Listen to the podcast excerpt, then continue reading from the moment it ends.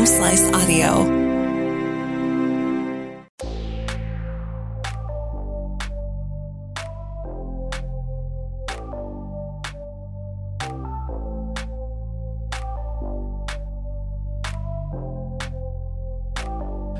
Hello again, and welcome to another edition of Doc Talk with Monument Health. My name is Mark Houston, and joining me is Dr. Ali Zakaria, who is a board certified gastroenterologist and hepatology physician here at Monument Health, trained in advanced interventional endoscopy. Doctor, welcome to the podcast. It's very nice to meet you. Thank you so much. You bet to be here. Now, what uh, what you you've to, we were talking here a little bit before the podcast started that you've only been in this area now for 14 months, right? Yep. You've had quite a journey to get here. You uh, University of Jordan.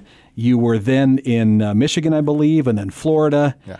And I'm I'm I need to know how you ended up here. In Rapid City, Yes. of course. Yeah. Uh, what what brought you out? I mean, there had to have been lots of places that were looking for somebody of your abilities. Yeah. So why did you land here in Rapid City?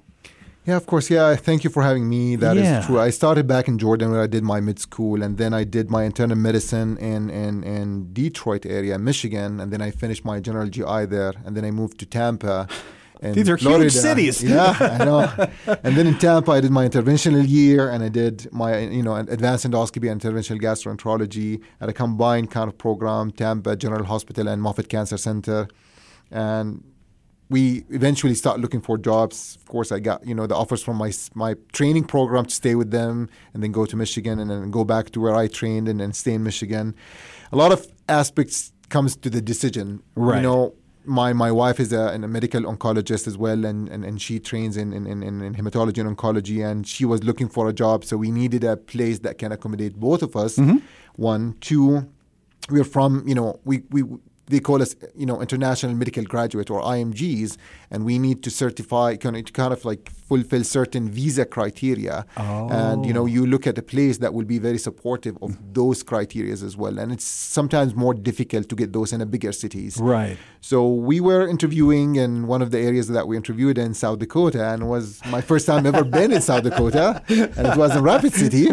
And then you know the the Monument Health team gladly convinced us. My wife, you know, happy wife, happy life. Right, of course. So she liked the cancer center, and then I had no choice but say, okay, here we go. It's going to be South Dakota. Well, and you've already lived through a winter, so you know what those Yeah. are like here then too. But I suppose you would have had that in Detroit a little bit. It had to have gotten cold while you were there. They told me the winter here will be different. Right. know, the last winter wasn't different. No, yeah, I suppose.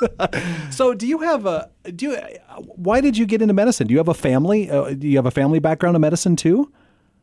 Actually again a very interesting question because my my family no none of my family was in, in, in medicine Really? not a father not a mother not my even cousins i was the first to start the medicine business in my family So, where did the interest come from? Where when you were a young boy? I mean, Yeah, is that where it kind of kicked in? I think part of it in, in, in our our kind of system in Jordan is a little bit different. Mm-hmm. Is that you know you go through your high school and the highest scores will be able to apply to medicine to begin with. And I was fortunate that I had like one of the highest scores. You were a smart kid, yeah, exactly. I- yeah. I think so. so my high score put me into that group where I can apply to get medicine, and medicine is very competitive. I mean, in, in a kind of a competitive standard in Jordan, the University of Jordan takes only 80 students per Oh, year to go to medicine out of 110,000 students. I was going to say that's a pretty big university. Yeah. So if you want to go by you know by by your scores and grades, you only will be you know they only take 80 students in my year when I applied. I mean again numbers changes with years, but Right. that year when I applied, they would only take 80, and I was you know fortunate enough to be one of those 80. And again, you know when when I was doing my high school and all of my studies, I had, you know, I tend to like more biology, science, mm-hmm. more than physics, math, and all these kind of topics. So I thought that maybe I will fit there. And then when I started, our our our college start with the first year being general, where you do a lot of, you know, basic science and, and all of these kind of things. And I, I excelled in, in biology and anatomy.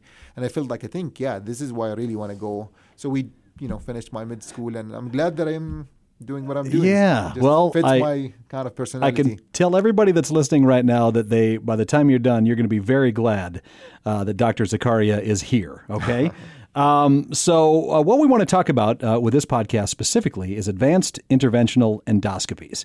Now, I think a lot of people will know that uh, kind of what an endoscopy is. I think the most famous of endoscopies is a colonoscopy, I believe. Lots of men know that that's a thing that you're going to have to get starting around 45, but a lot of women get colonoscopies too for various reasons.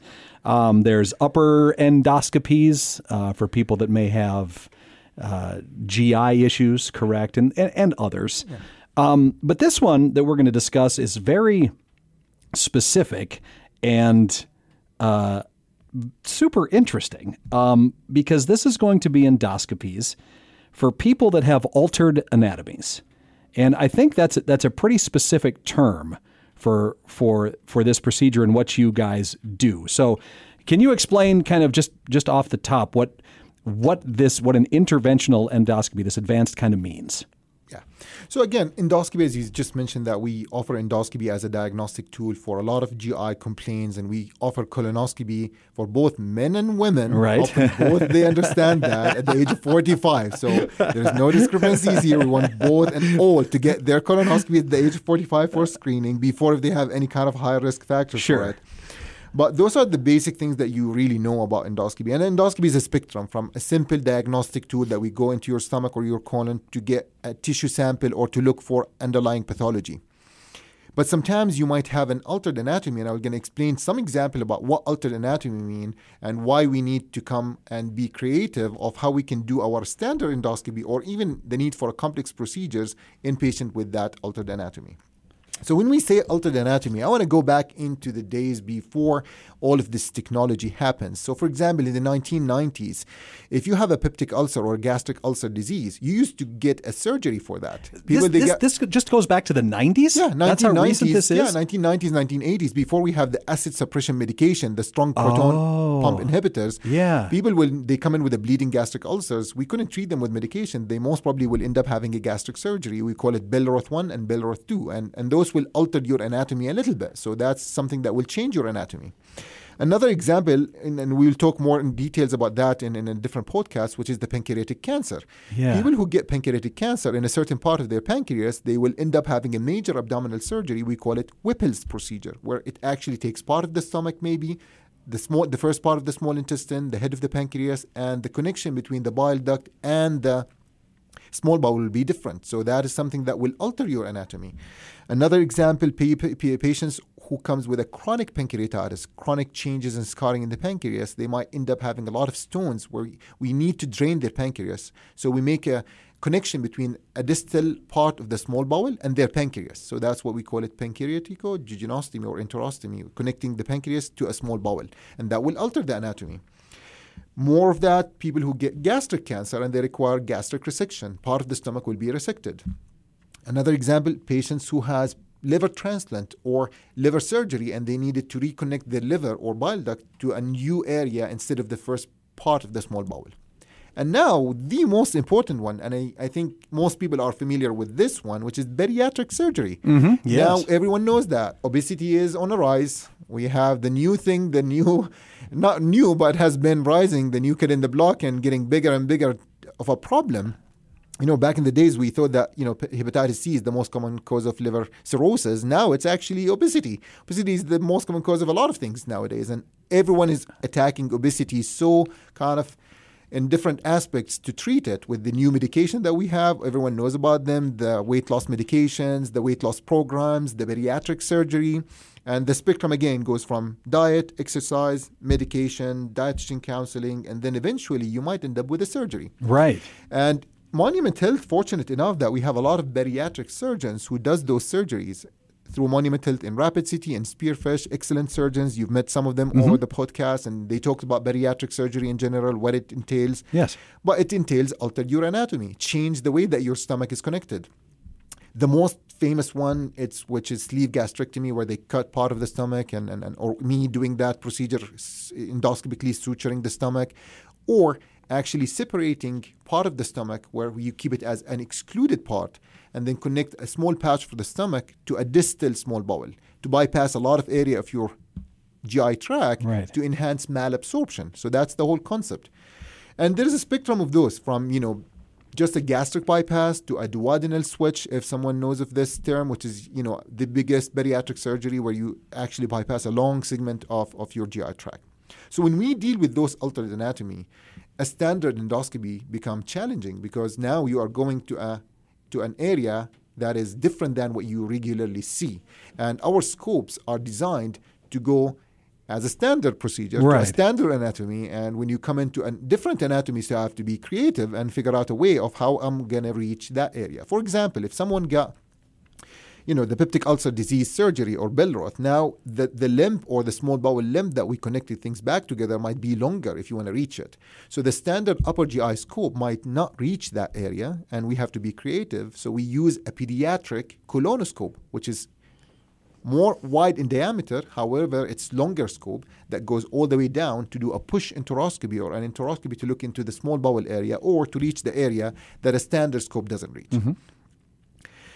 On the other hand, where my interventional GI comes is that if I have a patient who comes in with altered anatomy and he has or she has gastric bypass, now we have a part of your stomach that is sitting in your abdomen, but it's totally excluded and I cannot reach it.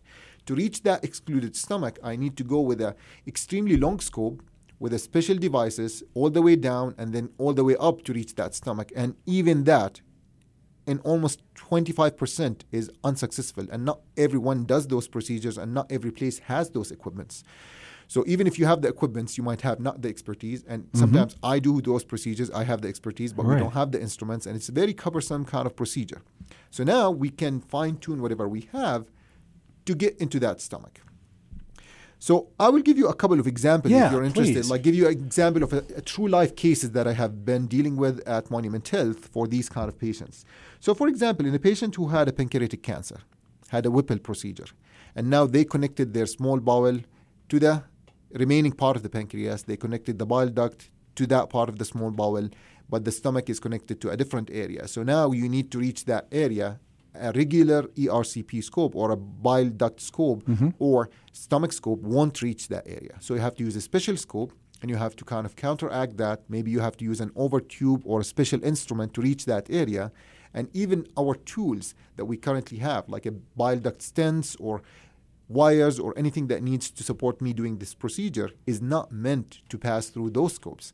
So you have to be really creative when you come to these procedures. And we have done a couple of those cases and they went pretty successful right. by adjusting our approach. And that's when it comes to an interventional gastroenteroscopy and endoscopist rather than general endoscopist. Mm-hmm. The other example is, you know, if you get a patient, we will talk about pancreatic cancer in more details, how we diagnose it and how we can deal with it. But if you get a patient who comes in with who had a history of bariatric surgery as a young patient in their 20s, 30s to lose weight. And they did really phenomenal and then lost weight and they're doing great. And then now they are in their 50s, 60s, they come in with jaundice, mm-hmm. yellow discoloration, or some symptoms of potentially risk of pancreatic cancer. They get a CT scan and they have a pancreatic mass. How am I going to get to that area? Right. I don't have a regular anatomy to go with my ultrasound scope to find that pancreas and get a sample. I need to go to their excluded stomach in order to be able to get to the pancreatic segment to take a sample. So back in the days, those patients used to go for surgery mm-hmm. where the surgeon will open their abdomen, grab the stomach, connect it to the skin, and let me go with my scope through an open abdomen to find the pancreas and take a sample, or surgically kind of getting a sample from that area, which is very invasive and associated with a lot of morbidity and mortality. Now, with the new technology that I have and the new inventions that came out into the field of interventional gastroenterology, we have a special stent that I go with my ultrasound, go into the small pouch in the stomach, and then look with the ultrasound, try to find where that excluded stomach sitting in the abdomen. I will find it with my ultrasound. I will puncture through a wire and then through a stent capture that excluded stomach and connect it back to the pouch. So basically, I'm reversing thousands of dollars of bariatric right. surgery back to your original anatomy mm-hmm. where I mm-hmm. connect the stomach back together. That will allow me to access that excluded stomach and I can do a lot of things from there. I'm I'm so I'm just so amazed that all of that is connected so well yeah. that you can just take that one scope. I mean, in, in, in people that don't have the altered anatomy, to yeah. find what you need to find. It just it just seems too much. Yeah. I don't know. But maybe. guess what? It, it sounds too much for me. But for the patient, it's actually exactly the same as they come in the same day. This is an outpatient procedure. I don't Mm-hmm. Even with the need- altered anatomy. Yeah, I don't need to admit them to the hospital. They come Right. in, the, in as an outpatient. They will get sleeping medication. They they will think that they just got an upper endoscopy like Yeah. any other endoscopy, and I go fi- fi- find that excluded stomach, put that stent, and then I can do either a single session or stage session where I put the stent, send them till that area heals, and then bring them back. It depends on the urgency. Right. And I will tell you a couple of stories that we've done in the hospital at Monument with these. And actually, we have fancy acronyms for these procedures. This procedure called EDGE procedure. Okay. It's the edge or the gate, Okay. which is gastric access to allow or to facilitate for ERCP or endos- US directed transgastric ERCP. Okay. So we like fancy names. Yes, of course. gate. You know, we, we feel good about it. Right. You're not like the military. You love your acronyms. So, for example, you know, a couple of cases that I got consulted to do is someone who had this altered anatomy or gastric bypass, and they come in with what we call it acute cholangitis. So, acute cholangitis is an, an, an, an, an, an emergency in, in GI medicine. You really need to decompress the bile duct, otherwise, the patient might actually die. The mortality rate is really high in this in particular disease. And before we, we, we had this, you know, availability, patients used to either, as I said, they have to go to surgery where they're already septic and sick to open their abdomen, get a scope through that, and get, uh, you know, the, the stone or the infection from their bile duct. Or the interventional radiology have to puncture through their skin into their liver, try to put a stent to decompress from the outside. But that doesn't even cure the underlying reason, which is a stone in the bile duct. They haven't been able to take that stone out. So we need to kind of find a way to take the stone out. And that's when you need to do a biliary endoscopy or ERCP. So now I got a case where they called me that this patient has acute cholangitis and she has altered anatomy. We need to figure it out. Should we put a PTC drain? And that's where the interventional comes in. I went in, I did the same session edge procedure, which is finding that excluded stomach, put a stent, go through that stent where I now have a normal anatomy, get that area, find that stone, remove the stone, decompress the bile duct, take everything out, and then come back in a few weeks after that fistula mature. I take the stent out, I remove it, and I actually close, suture, or put a clip on the fistula between the stomach and the excluded stomach, where the patient actually go back to their altered anatomy. Because the main concern that I have, I spend thousands of dollars to lose weight. I am not gonna get weight, gain weight again. So Right. if you connect my stomach back, am I gonna, you know, start gaining weight? Am I? I mean, there is a risk of fistula persistence, but we have so many tools or equipments or you know techniques to close that fistula. And all the edge procedure that I have done so far,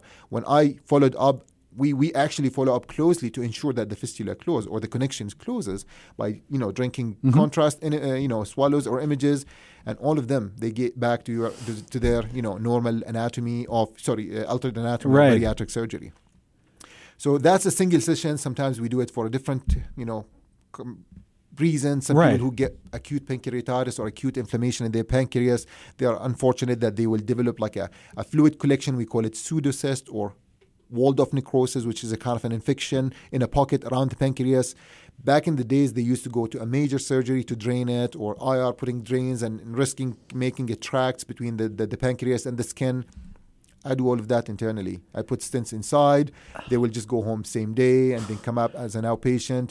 No skin incisions, nothing really like that. Everything's from inside. the same day stuff is so amazing nowadays for what you guys can do.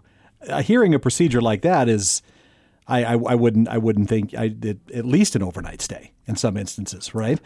Um, what is uh, do you do you have one that is is particularly difficult to do? Is there a specific one that stands out to you that is just Yeah. I can do it, Yeah. but man, this is hard. Yeah.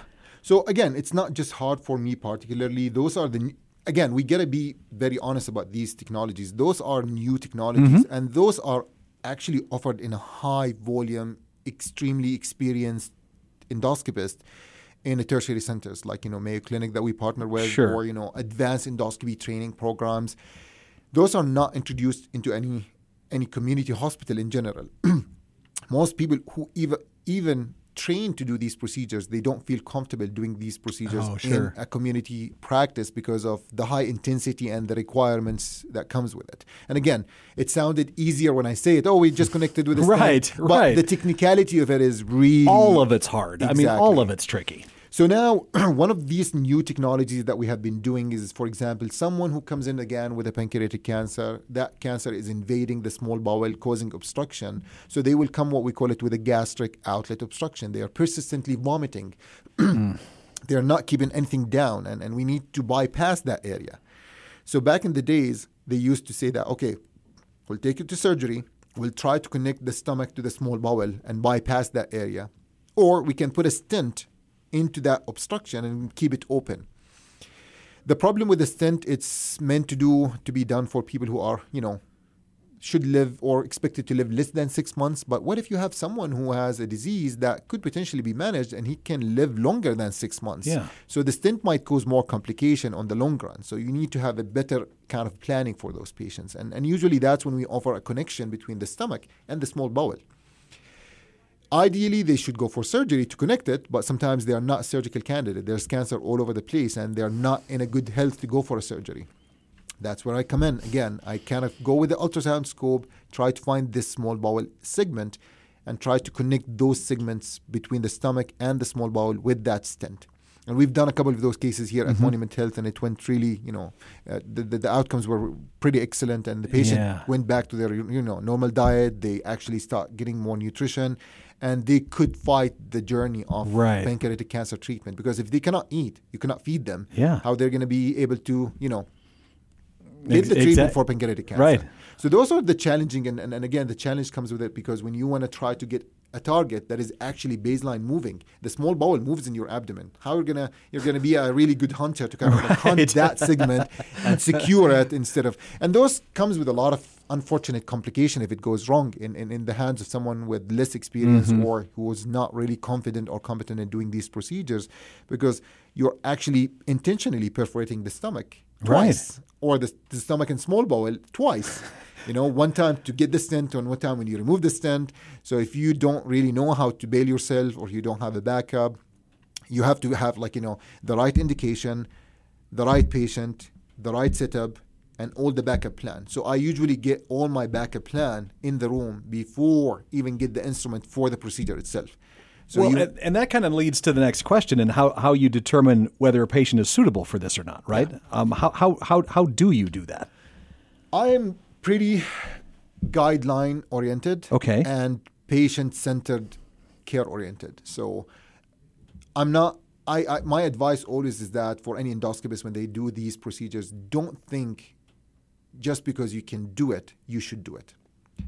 I mean, the sky is not the limit, actually. The sky is the beginning of what interventional gastroenterology is. You can do so many things. I mean, I usually tell them, like, give me a scope, give me a stent, give me a two lumens, I can connect them together.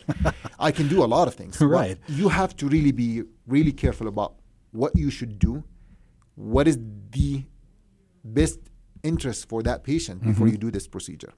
So the first thing that I go is, okay, so what are the alternative options for my procedure? Right. So I just said that there is, for mm-hmm. example, that when you have an obstruction, you can have, you know, stent placement, surgical approach, and then my approach. And then you have to present those for the patients. Like, okay, you have this pathology.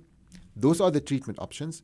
You present to them the durability of each one of them, the risk of each one of them, and the complication rate that comes with it. And what is what is they favor? Maybe they will say that, well, I really think that I might you know get the surgery because it's more durable. I will take some you know risk. Then you will talk to the surgeon and the surgeon will tell you no i don't think the patient will stand the surgery. Then you go back to another plan and you will discuss it with the patient. For example let's say that i get a patient with a gastric bypass who does still for a reason or another have their gallbladder. They haven't removed it during their bariatric surgery. Mm-hmm. Most people they remove the gallbladder when they do the ga- gastric bypass because we expect having gallstone disease.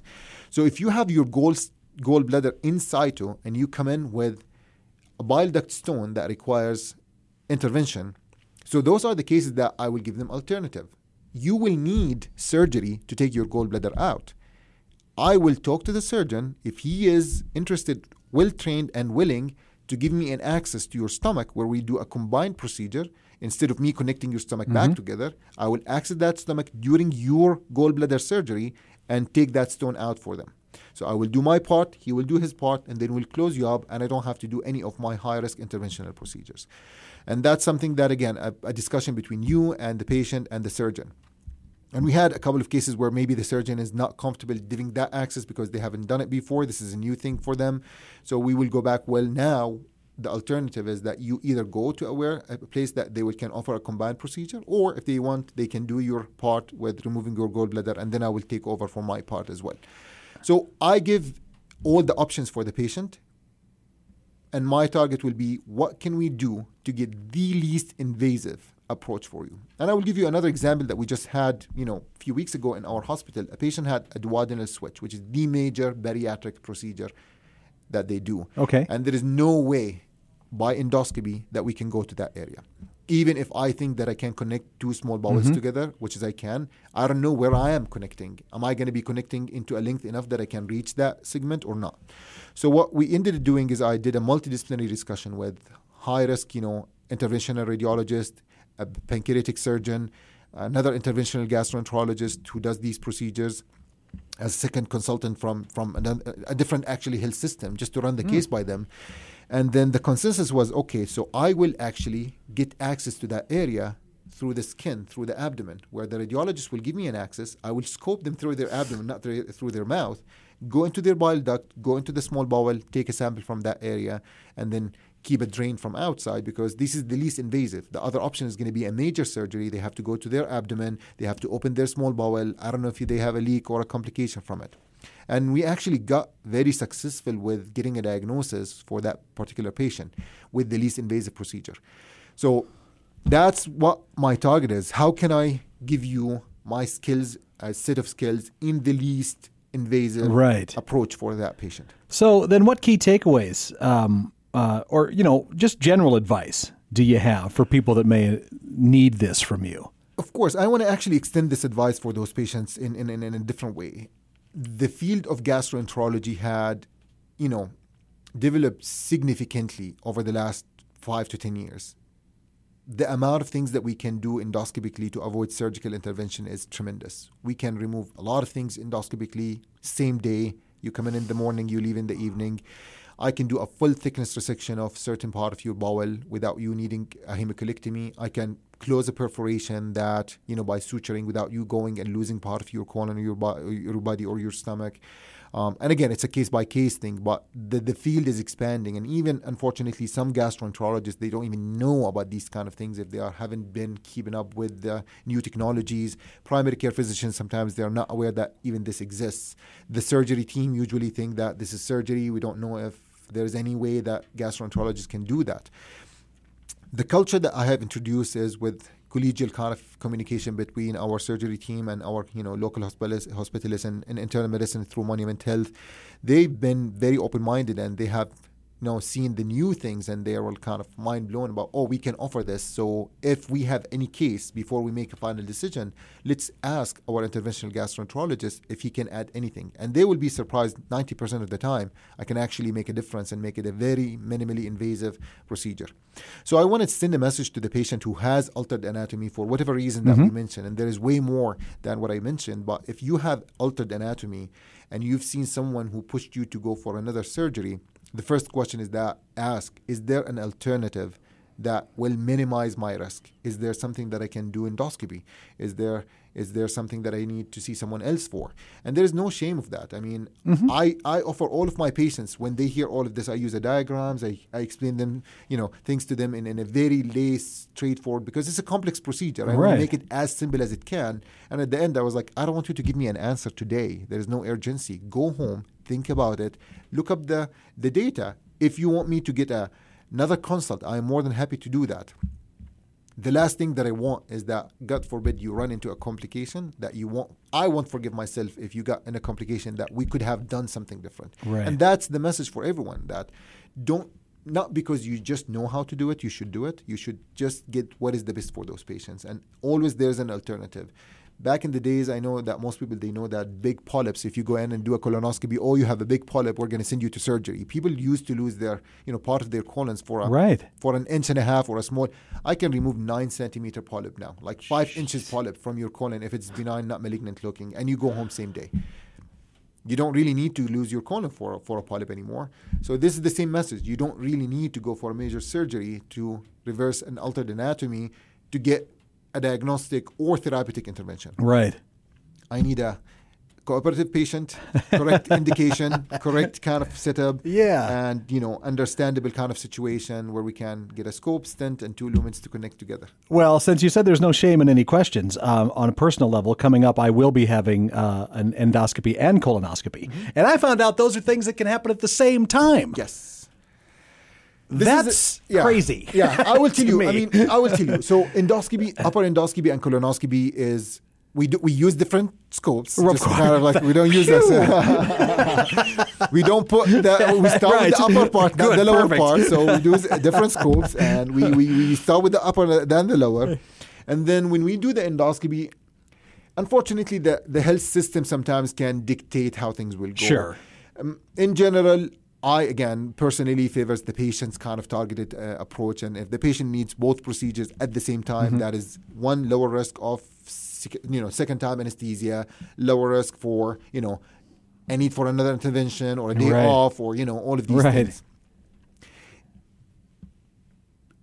In certain situation, and I'm not saying that's the norm, or in certain you know when when when politics and, and reimbursement Yes. and coverage kicks in, the insurance will pay you half of the other procedure Mm-hmm. if you do it on the same day. So people will say it's like I'm doing the same amount of job, I'm doing the same taking the same amount of risk. Why I'm doing both procedure at the same day? Right. And they, they will talk to the patients like, okay, we'll look up and then see what we find, and then we'll do other procedure.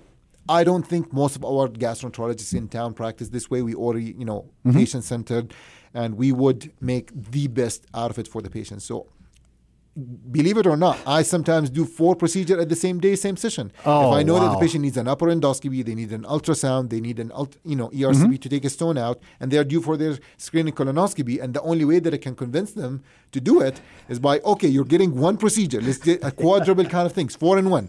I cannot Right. give you. I know, do three, you will get colonoscopy for free. And that's not going to happen punch free. card from Monument Health. Perfect. I know.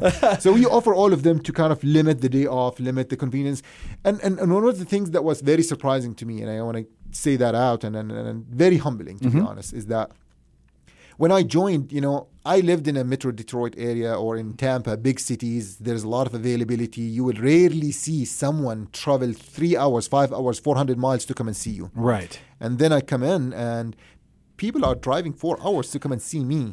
So humbling. And I was like, okay, I need to modify even my practice Yeah. to accommodate those patients. So I will actually board them for a procedure the next day. So you come and see me in my office. If you need a procedure, it's going to happen next day. So you don't have to drive twice. If you Sure. can stay overnight, and then we can do the procedure. And if you decide right then and there, I don't want to do the procedure, I'm more than happy to cancel. It's easier Right. for me to cancel than adding you to my schedule.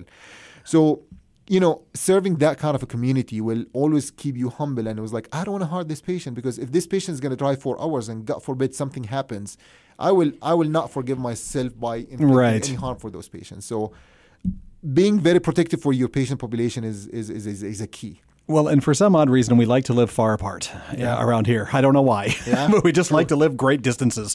Uh, well, Dr. Ali Zakaria, thank you for stopping in and talking about all of this. I can tell you're passionate about it. Yeah. And I think from uh, the doctors that you see specifically at Monument, that's exactly what you're hoping for. I want a doctor that's passionate about what they do, and it comes across in you. So Thank you so You much. bet. Thank Thank you very much for talking with me, Doctor.